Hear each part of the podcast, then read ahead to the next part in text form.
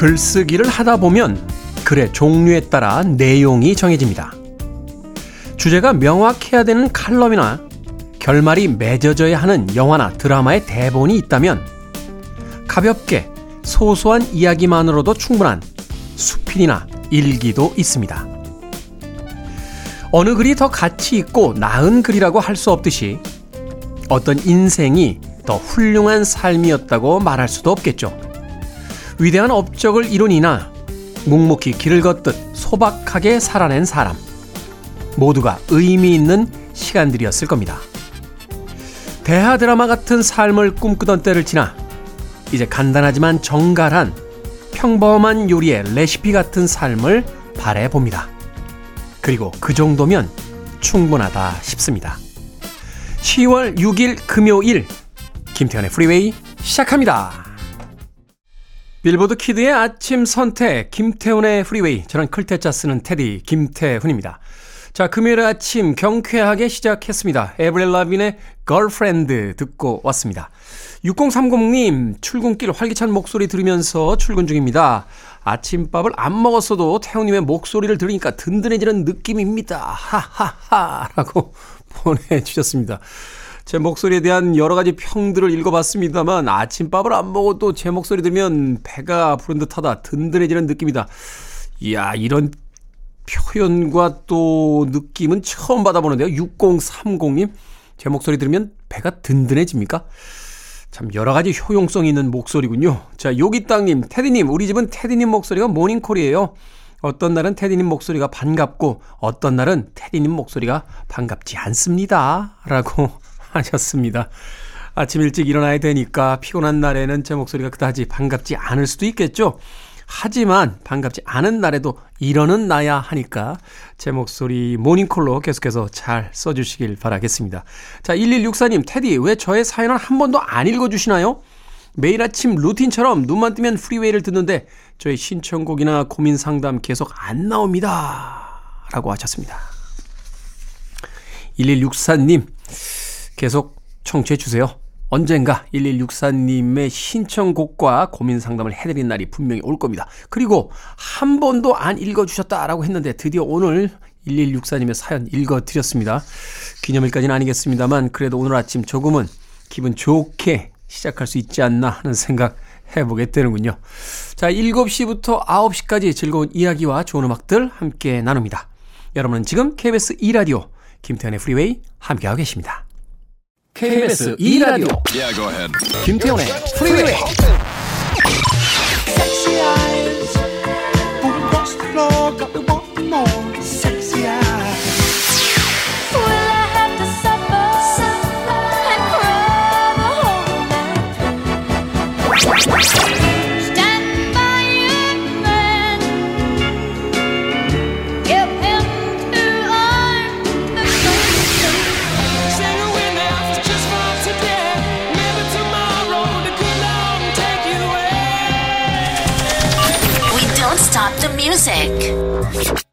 두 곡의 음악이 이어서 듣고 왔습니다. 그렉 필링 게인즈의 Countdown to Love.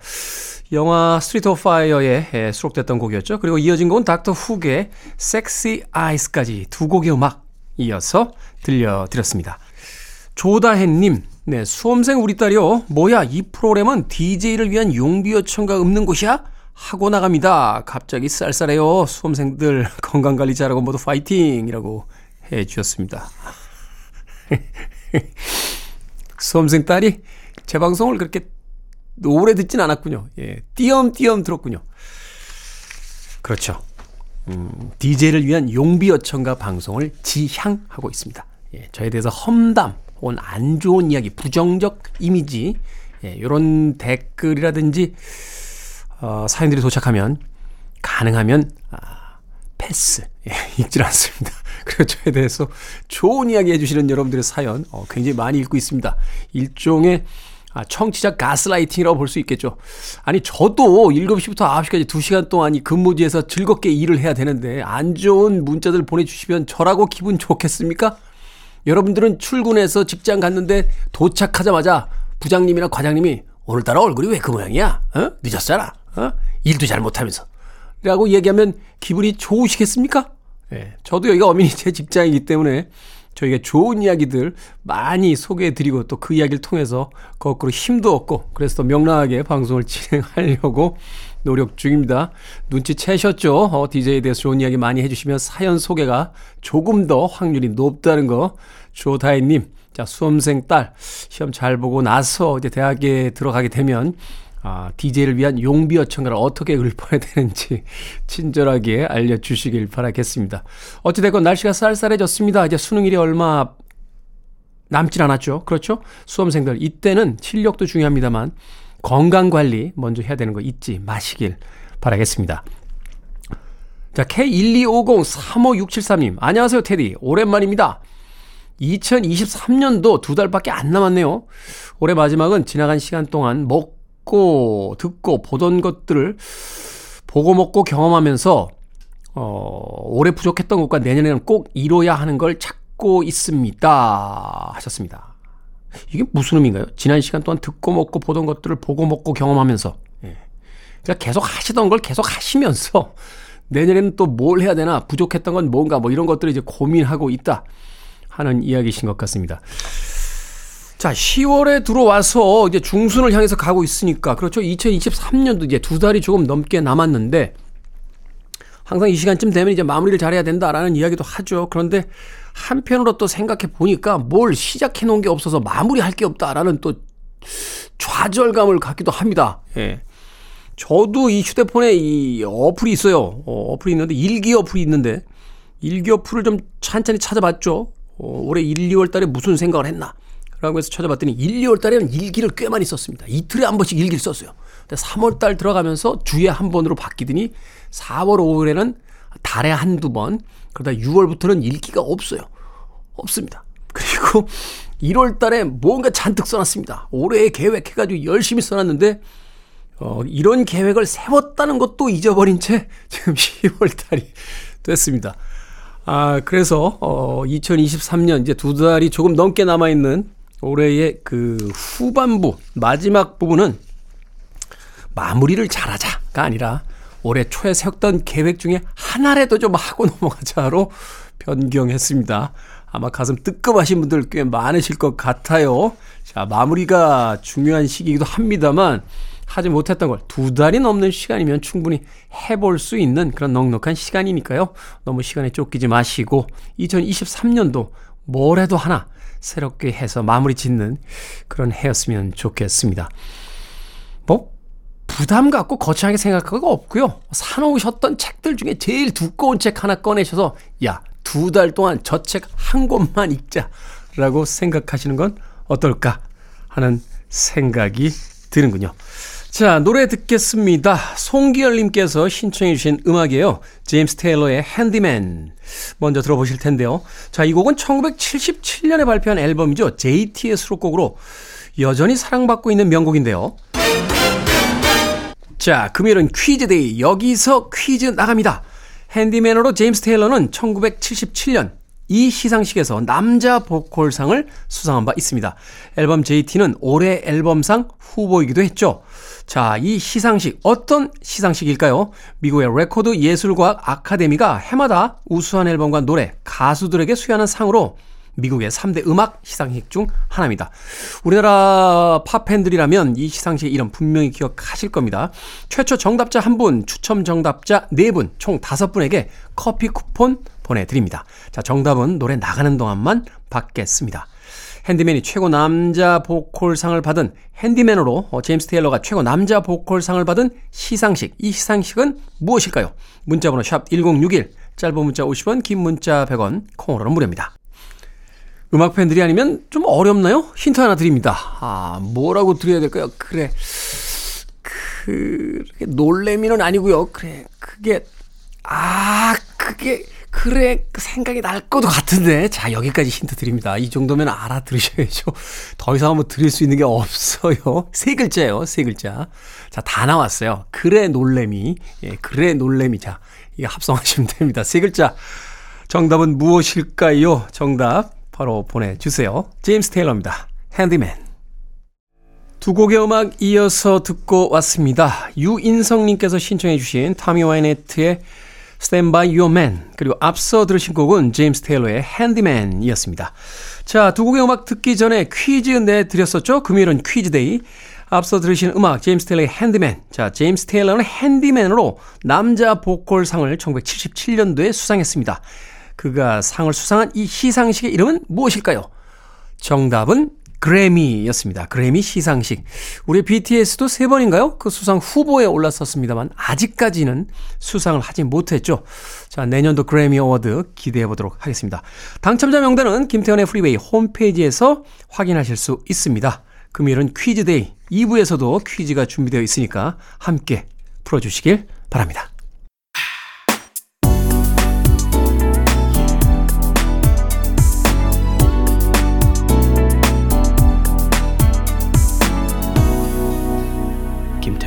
Freeway. 제리 리 루이스의 Great Ball of Fire 그리고 박승범님께서 신청해 주신 레드 제플린의 Rock'n'Roll까지 두 곡의 음악 이어서 들려드렸습니다. 이 리듬 앤 블루스 R&B에서 시작된 음악인데 로큰롤 사운드 뭐라고 할까요? 가장 원초적인 리듬을 담고 있는 듯한 아, 그런 음악입니다. 음악 강연을 하러 갈 때마다 가끔 그런 이야기 해드려요. 어, 젊은 날에 꼭 록 음악 들으시라고 젊은 세대들에게 젊을 때 듣지 않으면 나이 들어서 문을 잘 열어주지 않는 그런 음악이다. 라는 이야기를 하게 되는데 젊을 때 이 락큰롤 음악을 많이 들으면요. 나이 들어서 또 락 음악을 들을 수 있습니다.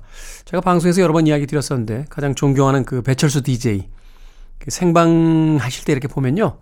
록 음악 틀어놓고 그 하얀 머리를 이렇게 흩날리시면서 헤드뱅잉을 가끔 하시는 모습을 볼 때가 있어요. 그 모습이 참 멋지다 하는 생각을 하게 되는데 자, 록 음악 좋은 음악이죠. 어, 한 시대를 풍미했고 지금도 많은 젊은이들에게 사랑을 받고 있습니다. 제리리 루이스의 Great Ball of Fire, 레드 제플린의 Rock'n'Roll까지 두 곡의 음악 이어서 들려드렸습니다. 음, 조성익님, 연휴 내내 부장님이요, 업무에 관해서 이것저것 물어보시는데, 정말 그냥 출근하는 게 나을 뻔 했습니다. 전화기 꺼놓고 싶었지만 그럴 수는 없고, 정말 참을 인을, 참은 일자를 예, 마음속에 새기고 참았네요. 이제는 이런 거 안 참을 때도 되지 않았나요? 아니 명절 때 전화 오는 거, 톡 오는 거 그냥 안 봐도 되지 않습니까? 안 봐도? 네. 우리가 알죠. 분명히 문자를 보냈어. 그런데 문자가 갔다는 걸 아는 것 같아. 그런데 안 읽어. 앞에 일자가 안 사라져. 그래서 아니면 문자를 안 읽어. 라고 했다가 아 미안 바빠서 라고 하면 더 이상은 할 얘기가 없어요. 너 일부러 안 읽지. 뭐 이렇게 이야기하는 사람은 없잖아요. 그러니까 이것도 사실은 직장 생활하면서 좀 서로가 서로에게 일종의 그 사인, 경고의 사인들을 좀 줄 필요가 있다라는 생각이 듭니다. 연휴 때 부장님 몇 년생이신지 모르겠는데 부장님은 출근하셨나요? 연휴 때? 네. 집에서 아니면 업무에 대해서 부장님하고 소주 한 잔 하고 싶네. 왜 그러셨어요? 내가 말이야.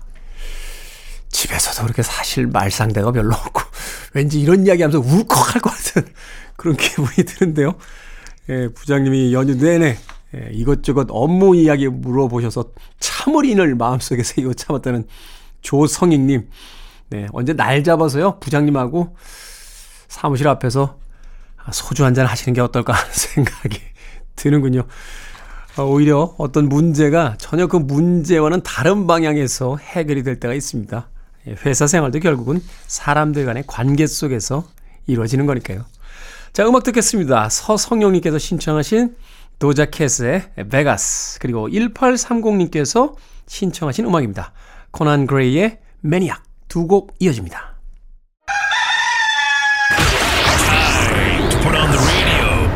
김태훈의 프리웨이 you ready?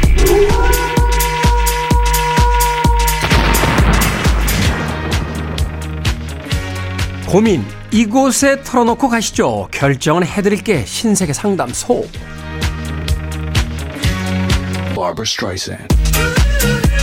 7160님, 복도가 있는 아파트에 이사 왔는데 옆집에서 현관문을 열고 주 1회 이상 삼겹살을 구워 먹습니다. 냄새가 너무 싫어요. 문 닫고 구워 드시라고 말을 해야 할까요? 아니면 말까요? 말합시다. 아파트 복도는 공용 공간이잖아요. 9047님, 다들 춥다면서 긴 소매를 입는데 더위를 타는 저는 고민입니다. 근무 중에 입을 반 소매를 가져갈까요? 아니면 그냥 긴 소매를 입을까요? 반 소매 가져가세요. 여기가 무슨 군대도 아니고 옷을 꼭 다 맞춰서 입어야 됩니까? 김주인님, 친구랑 같이 사는데 매번 화장실 불을 끄지 않고 출근합니다. 잔소리를 한 번 했는데 또 할까요? 아니면 그냥 내버려 둘까요? 그냥 내버려 둡시다. 그 버릇 못 고쳐요. 계속 같이 살 친구면 그냥 내버려 두세요. 7218님, 사춘기 딸아이가 아침부터 짜증을 부리는데 한마디 할까요? 아니면 말까요? 한마디 합 시다. 사춘기긴 하지만 잘못한 건 잘못했다고 이야기해야죠. 사춘기가 무슨 교황이야? 방금 소개해드린 네 분에게 선물도 보내드립니다. 콩으로 뽑힌 분들은 방송 중에 이름과 아이디를 문자로 알려주세요. 여러분의 다양한 고민 정성껏 상담해드립니다. 문자번호 샵 1061, 짧은 문자 50원, 긴 문자 100원, 콩으로는 무료입니다. 자, 릭 제임스의 음악 듣습니다. Super Freak.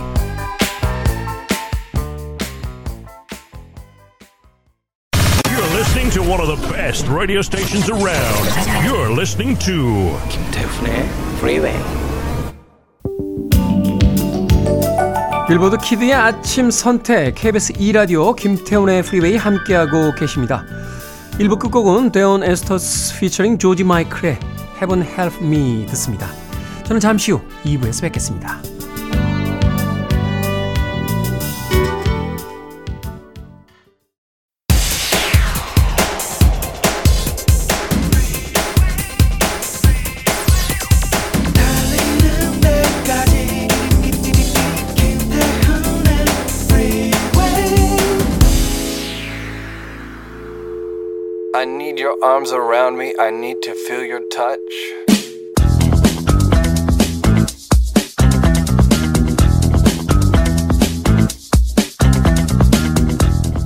2023 서울 세계 불꽃 축제 꼭 알아야 할 안전 지침 관람 가이드.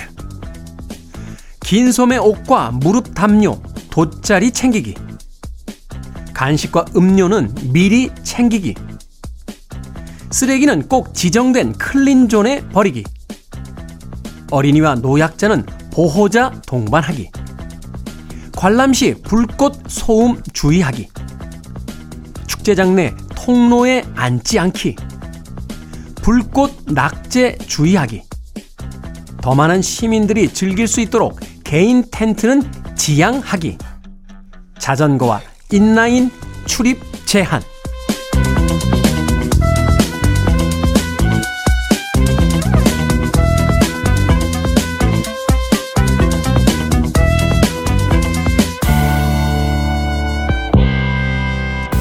뭐든 읽어주는 남자. 오늘은 청취자 현명은 님이 보내주신 2023 서울 불꽃축제 꼭 알아야 할 안전지침 관람 가이드를 읽어드렸습니다.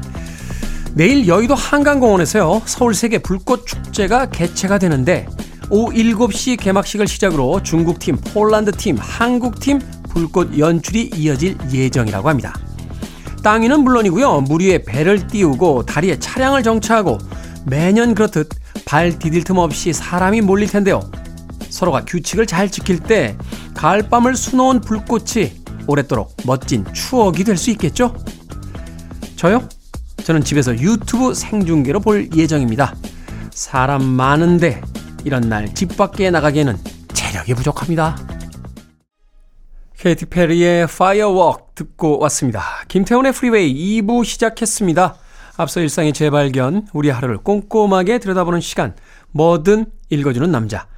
오늘은 청취자 현명은 님이 보내주신 2023 서울 불꽃축제 꼭 알아야 할 안전지침 관람 가이드 읽어드렸습니다. 자, 내일 여의도 한강공원에서 오후 7시 개막식을 시작으로 시작이 된다고 합니다. 또 가을 하늘에 아름다운 불꽃들이 술을 놓을 것 같은데요. 구경을 가시는 건 좋습니다만 또 사람들이 많은 곳에 가게 되니까 어, 기침이라든지 감기 기운이라도 조금이라도 있으신 분들 혹은 건강이 좀 걱정되시는 분들은 마스크 꼭 챙기시고요. 가장 중요한 건 춥습니다. 어, 아직까지도 이제 여름의 기분이 남아 있어서 반팔로 다니시는 분들 계신데 이 강가나 바닷가 특히 이제 밤이 되면 굉장히 기온이 떨어지거든요. 그러니까 두터운 옷들 또 담요 꼭 챙겨서 나가시길 바라겠습니다. 인생을 즐겁게 즐기면서 사는 건 좋습니다만 구경 갔다가 감기 걸리면 억울하잖아요. 자, 뭐든 읽어주는 남자, 여러분 주변에 의미 있는 문구라면 뭐든지 읽어드리겠습니다. 김태현의 프리웨이 검색하셔서 어, 홈페이지 게시판 사용하시면 됩니다. 말머리 뭐든 달아서 문자로도 참여 가능하고요. 문자 번호는 샵 1061, 짧은 문자는 50원, 긴 문자는 100원, 콩으로는 무료입니다. 오늘 채택된 청취자 현명원님에게 촉촉한 카스테라와 따뜻한 아메리카노 두 잔 모바일 쿠폰 보내드리겠습니다. I want it. I need it. I'm desperate for it. Okay, let's do it. 김태훈의 Freeway. 두 곡의 음악 이어서 듣고 왔습니다. 사만다 몬바의 Always Come Back to You 그리고 Take That의 Shine까지 이어서 들려드렸습니다. 박태준님, 버킷리스트 첫 번째 줄에 뭐라고 적어뒀나요?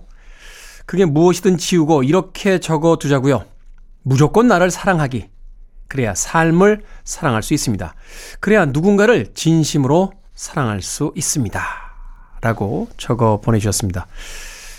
좋은 이야기네요. 무조건 나를 사랑하는 거죠. 어, 내가 나를 사랑하지 않는데 누군가가 나를 사랑해 주길 바라는 것도 사실은 무리겠죠? 음. 근데 이걸 버킷리스트에 적나요? 버킷리스트라는 게 하고 싶은데 지금까지 못했던 것. 그래서 꼭 해보고 싶은 것. 리스트잖아요. 예. 무조건 나를 사랑. 왠지 적어도 될 것 같기도 하고 약간 안 맞는 것 같기도 하고. 무조건 나를 사랑하자. 이거는 그냥 아무 데나 적어두면 되는 거 아닙니까? 책상 앞에 적어두거나 휴대폰 앞에 배경 글귀로 적어놓거나 SNS나 톡이나 문자 메시지 프로필 밑에다가 적어 놓으면 되는 거 아닌가요? 예. 버킷, 버킷 리스트에는 이런 거보다는 에펠탑 위에서 아이스크림 먹기, 예. 이집트에 가서, 어, 물구나무 서기, 뭐 그런 거 아닌가요? 아프리카에 가서 코끼리 관람하기, 그죠? 뭐 이런 거잖아, 어? 미슐땡 three star 요리 배 터지게 먹기 뭐 이런 이런 게 버킷리스트인데 무조건 나를 사랑하자. 버킷리스트에 잘 안 어울리는 것 같긴 합니다만 뭐 버킷리스트라는 게 이제 리스트가 많은 거니까 하나만 적는 건 아니니까 아 맨 윗줄에 그래 무조건 나를 사랑하자. 그래서 밑에다가는 할부 걱정하지 말고 새 차 뽑자. 뭐 이런 거라 그래서 나를 사랑하는 거니까 어 그렇잖아요. 12개월 할부하고 이집트 여행 가기 이런 거 이런 거 적을 수 있잖아. 왜? 맨 위에 무조건 나를 사랑하기가 있기 때문에. 아, 이게 다 빅피처가 있구나. 그렇구나. 제 1계명이 무조건 나를 사랑하기니까 그 밑에 모든, 모든 버킷리스트는 아무거나 적어도 되는 거야. 나를 사랑해야 되니까.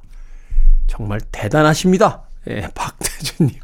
그 깊은 뜻을 제가 미처 몰랐군요. 저도 오늘부터 버킷리스트 맨 위에 무조건 나를 사랑하자. 라고 적어두도록 하겠습니다. 자, 임병혜님.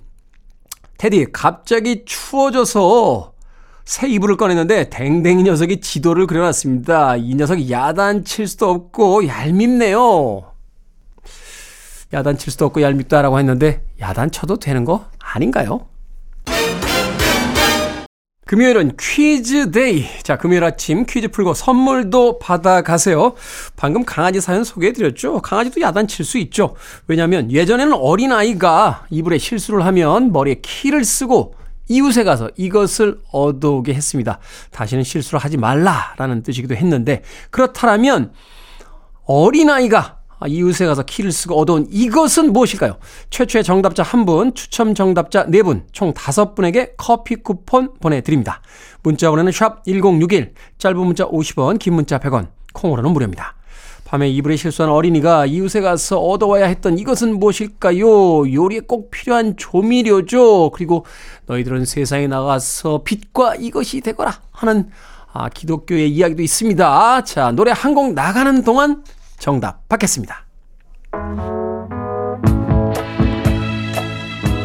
4023님께서 신청하신 The 3Degrees의 When Will I See You Again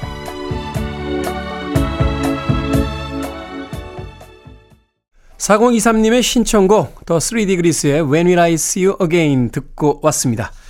자, 금요일은 퀴즈데이. 방금 퀴즈 내드렸었죠. 이 퀴즈의 정답은 소금이었습니다. 소금.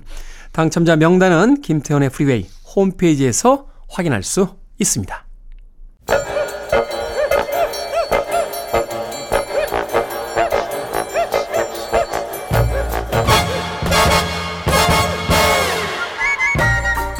온라인 세상 속 촌철살인 해학과 위트가 돋보이는 댓글들을 골라봤습니다.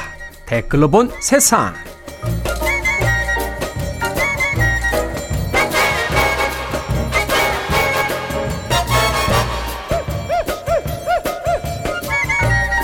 첫 번째 댓글로 본 세상. 프랑스 파리에서는 내년 7월 올림픽 개최를 앞두고 손님 맞이 준비가 한창인데요.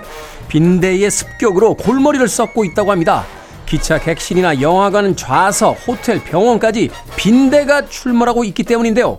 정부는 빈대 퇴치 방법을 홍보하고 해충 방지에 전문가를 소개하는 인터넷 사이트까지 개설했다는군요. 하지만 보건당국 관계자는 완전한 박멸은 어렵다며 고충을 토로했다는데요. 여기에 달린 댓글 드립니다. 데일리님, 미국에 살 때 빈대 때문에 짐 거의 다 버리고 이사한 적 있습니다.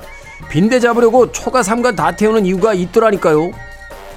미셸님, 실내에서 신발 신는 문화에 반려동물 산책시키고 같이 침대랑 소파에 올라가니 조금만 신경 안 쓰면 빈대가 많아질 수밖에요.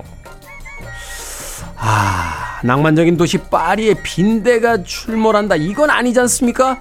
저도 내년 휴가 파리로 가볼까 생각했었는데 파리와 빈대라.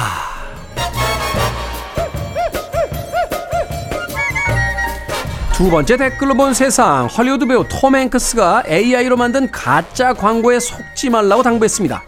자신의 AI 버전으로 치과 보험을 홍보하는 영상이 있는데 자신과 이 광고는 아무런 관련이 없다고 밝힌 겁니다. 이 밖에도 요즘 할리우드에서는 AI를 활용한 가상 배우가 민감한 문제로 떠오르고 있다는데요. 지난 7월부터 할리우드 배우들이 파업에 나선 이유 중 하나이기도 합니다. 미국 CNN은 톰 행커스의 이 발언이 가상 배우 논란에 다시 불을 지폈다고 보도했습니다. 여기에 달린 댓글 드립니다. 효정님, AI를 동의 없이 상업적으로 쓰는 건 도둑질이잖아요.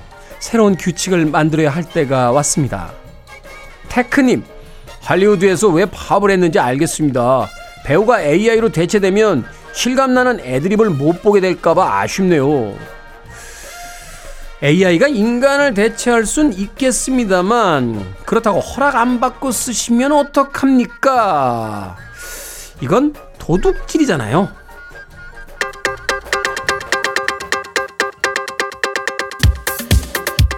5581님께서 신청하신 음악 듣습니다. 라디오 라마 ABCD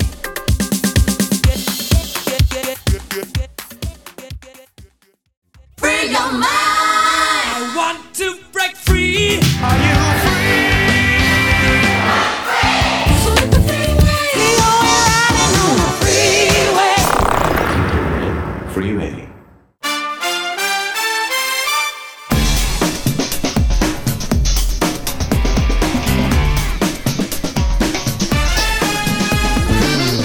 추석 연휴가 아쉬운 단 하나의 이유 바로 이 두 분을 못 본다는 거였죠.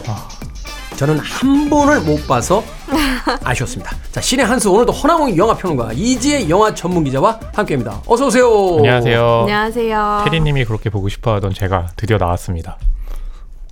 노 코멘트 하겠습니다. 네. 얼마나 코멘트. 좋으시면 또 말도 못 하시고.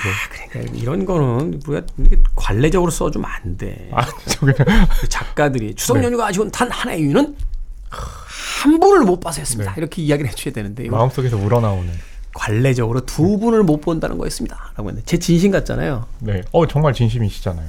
방송 거짓으로 하시는 거 아니시잖아요. 자, 오늘의 영화는 10월 3일에 개봉한 크리에이터입니다. 크리에이터.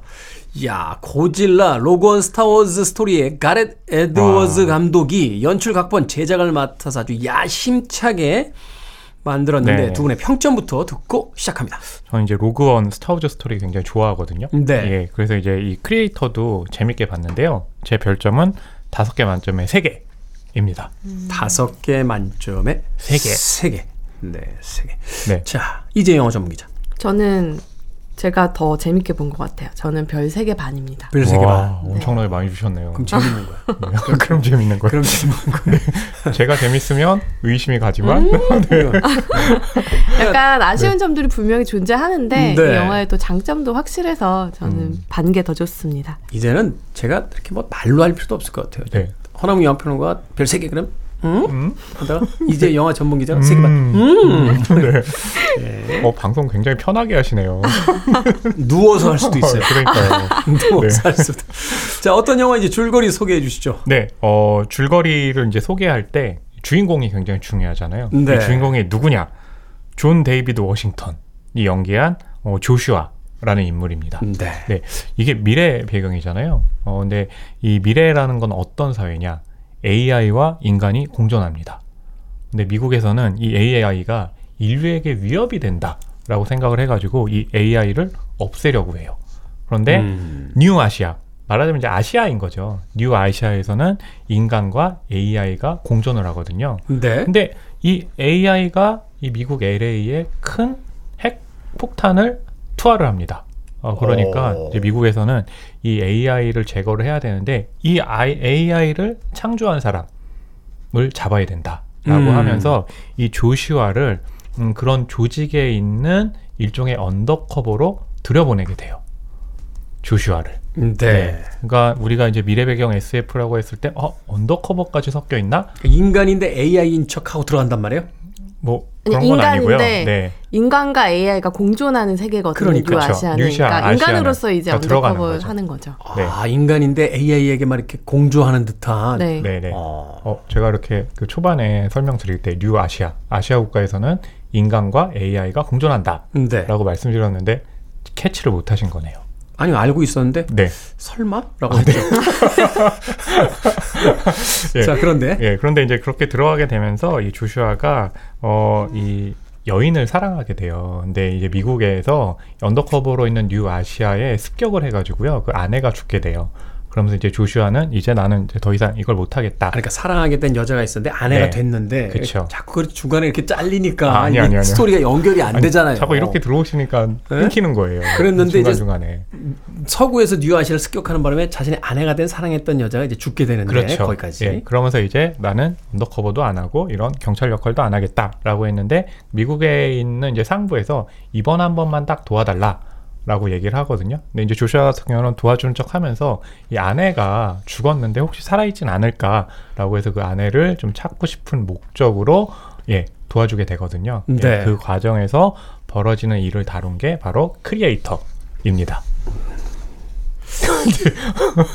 아, 짧게 정리할 수 있었을 것 같은데. 아, 아닙니다, 아닙니다. 네, 짧게 할 수 있었을 솔직히 것 제가 이렇게 줄거리 시간에 많이 얘기 못하면 얘기할 시간이 별로 없기 때문에 지금 많이 얘기해둬야 됩니다. 아 이런 거잖아요. 그러니까 AI를 적대시하는 서구가 있고 AI와 네. 공존하는 아시아가 있는데 서구에 있던 그 남자 주인공이 네. 이제 특수 임무를 띠고 이제 아시아 쪽으로 이제 잠입하는 거잖아요. 네. 그렇죠. 그러다가 한 여자랑 사랑에 빠져서 결혼까지 했는데 네네. 서구의 공습으로 그 아내가 죽게 되고. 좌절한 이 남자에게 서구에서 아니다. 그 아내가 살아있을 수도 있으니까 한 번만 더 임무를 수행해주면 그 아내를 좀 살려주겠다. 찾아- 살려주겠다. 뭐 이래서 하게 된다. 네. 음, 40초 걸렸네. 40. 네네. 어, 근데 어, 좀 이렇게 오류가 좀 있을 수도 있는데요. 넘어가도록 하죠. 자, 인간과 AI가 공존하는 미래를 배경으로 하고 있습니다. 사실 미래를 배경으로 하고 있다고 합니다만 현실에서 이미 AI에 대한 이제 경고가 나오기 시작했고요. 그렇죠. 어, 이 AI가 아, 말하자면 어떤 윤리적 의식 없이 지능만을 가지게 됐을 때 음. 과연 인간을 어떤 존재로 볼 것이냐. 음. 여기에 대해서 굉장히 최근에 논란이 많더라고요. 네. 네. 말하자면은 그 어떤 절대적인 선이라고 생각하는 AI가 생각할 때 효율성, 뭐 선, 음. 뭐 이런 것들을 추구하는 과정 속에서 인간이 방해 요소라고 생각되는 순간 인간을 공격할 수 있다. 이게 이제 음. 지금 현실적인 시나리오로 나오고 있는 거잖아요. 네. 어떻습니까? 영화가 제시하는 미래 사회와 지금의 우리의 모습을 좀 비교해서 보여주신다면. 그이 가렛 에드저즈 감독 감독이 시나리오 작업을 시작한 게 2018년이었는데 그때는 이런 인공지능 이야기가 좀 먼 얘기, 달나라에 가서 사는 그런 얘기처럼 느껴졌었는데 네. 영화를 완성한 지금에 보니 이게 너무 지금 얘기다. 사실 영화 속 배경은 2070년대거든요. 네. 근데 2020년이라고 해도 무리가 없었을 것 같다라고 말했을 정도거든요. 실제로 말씀하신 것처럼 뭐 아주 작게는 챗 GPT에서부터 뭐 딥페이크처럼 AI로 인한 일상 속의 위협들이 현재 여전히 존재하는 와중에 이런 얘기를 접했을 때는 우리가 관객 입장에서는 그렇다라면 AI를 어떻게 우리가 대해야 되지?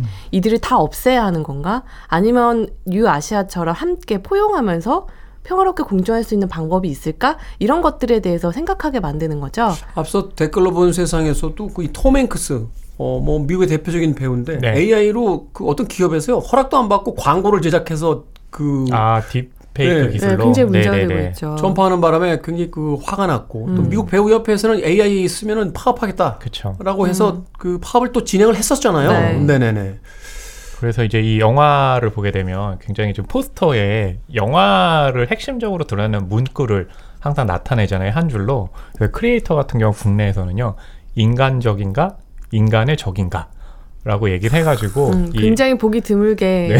잘쓴 마케팅 문구였어요. 인간적인가 인간의 별로 안. 좋아하신 네. 것 같은데요. 아니 아니 아니. 아니. 네. 어, 그 굉장히 신세대적이잖아요. 말장난적이고. 말장난적이고. 어, 그래도 이재 기자님께서 중간에 들어와 주셔가지고 왜 이렇게 지금 잘 풀린 거지. 네. 제가 있으면 또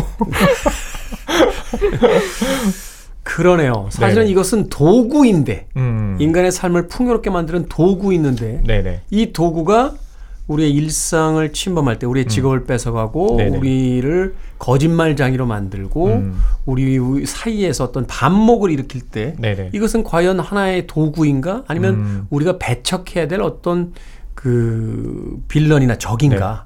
여기에 대한 고민들이 현재 진행되고 있을 수밖에 없겠네요. 근데 이제 이 설정상 보게 되면 이 감독이 어느 쪽에 훨씬 더 어, 그러니까 자신이 이제 미래적인 가치를 두고 있는지는 드러나고 있거든요. 네. 음. 결국 우리는 이제 거- 여기서 어떤 부분들을 캐치하느냐 그리고 이제 앞으로 미래에서 어, 이 영화들을 바탕으로 해가지고 어떤 삶을 또 구현하느냐가 또 굉장히 중요한 거죠. 음. 네.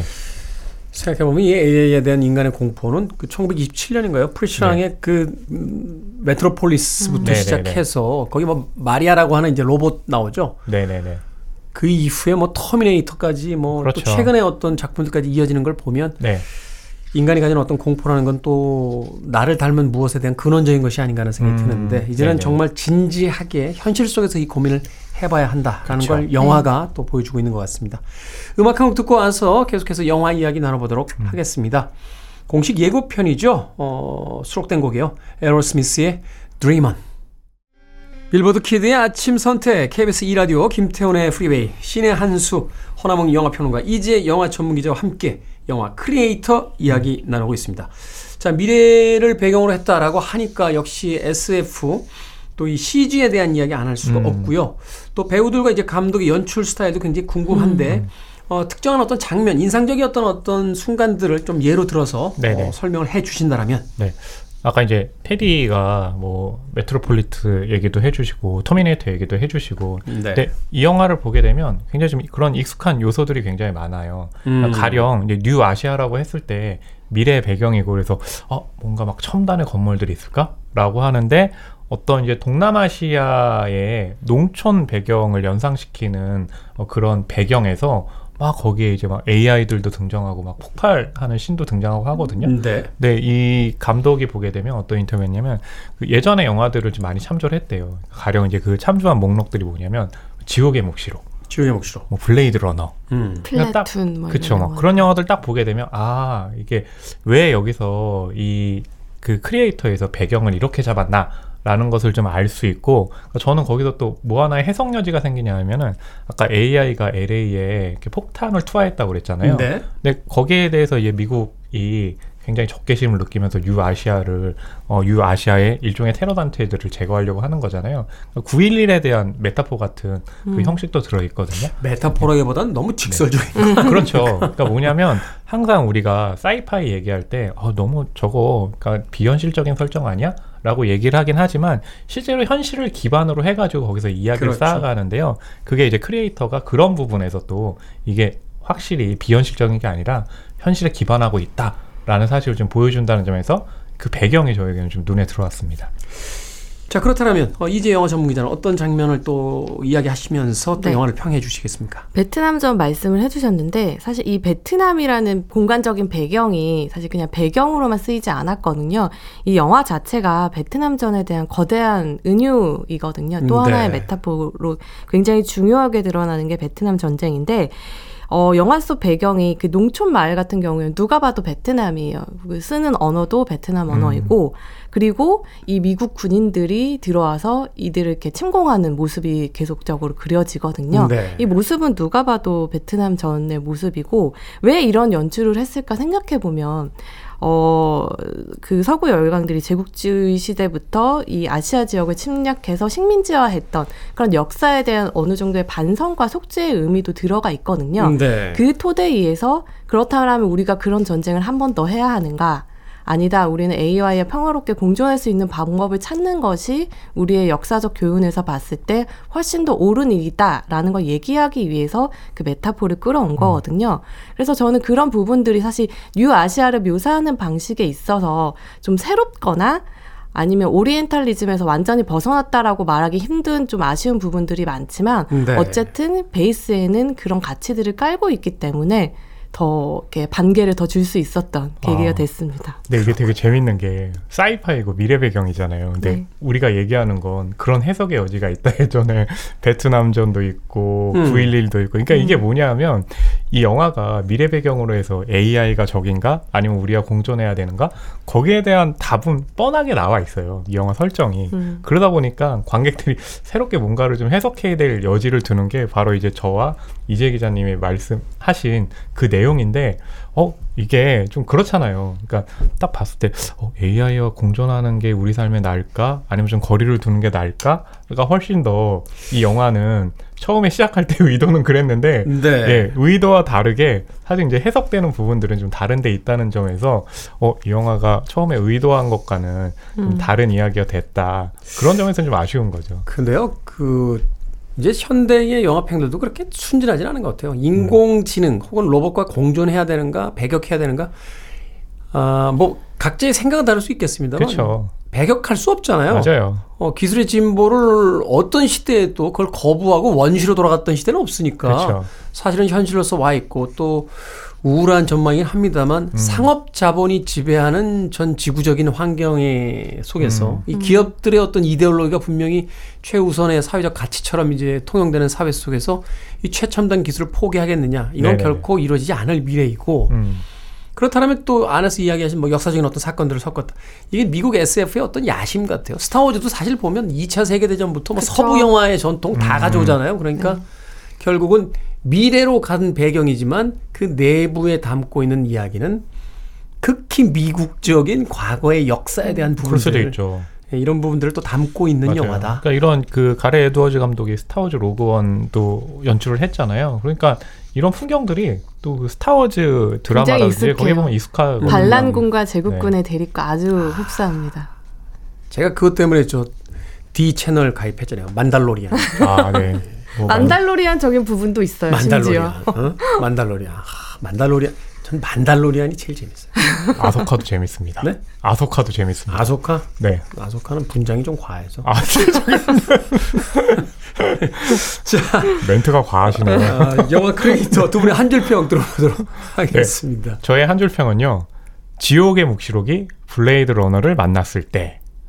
네, 그러니까 뭐 두 개가 합쳐졌을 때 흥미로운 이미지가 있기도 하지만 저는 이 영화가 이렇게 평가받는 것처럼 독창적인 부분이 있는가라고 했을 땐좀 의문이 있거든요. 음, 예, 네. 그래서 지금의 한 줄 평으로 했습니다. 말하자면 호평일 수도 있고 혹평일 수도 있네요. 그러니까 좀 애매하죠. 어, 창조적인 두 장르 혹은 두 영화의 결합이다 이렇게 볼 수도 음. 있지만 어디서 본 장면을 그냥 섞어놓은 듯한 그쵸. 그런 영화다라고. 근데 네. 수도 별, 있습니다. 음. 별점 3개 주셨으니까 호보다는 혹 쪽에 잠시만요.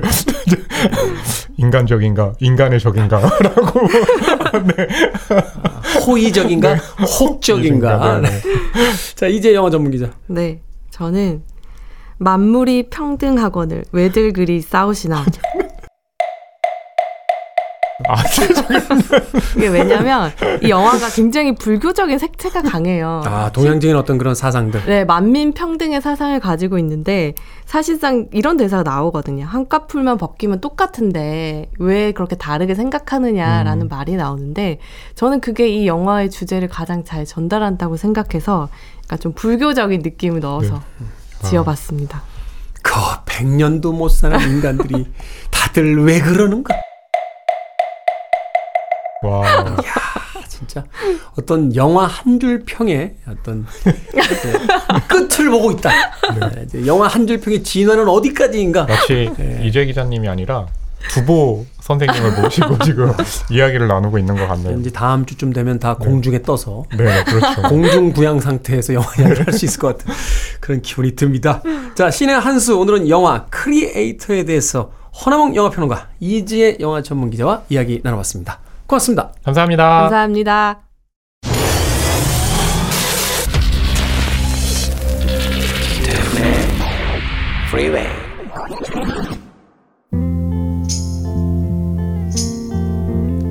KBS 2라디오 김태훈의 프리웨이 오늘 방송 여기까지입니다. 오늘 끝곡은 이창섭님께서 신청해 주신 벨벳 언더그라운드의 Pale Blue Eyes 듣습니다. 편안한 하루 보내십시오. 전 내일 아침 7시에 돌아오겠습니다. 고맙습니다. Sometimes I feel so happy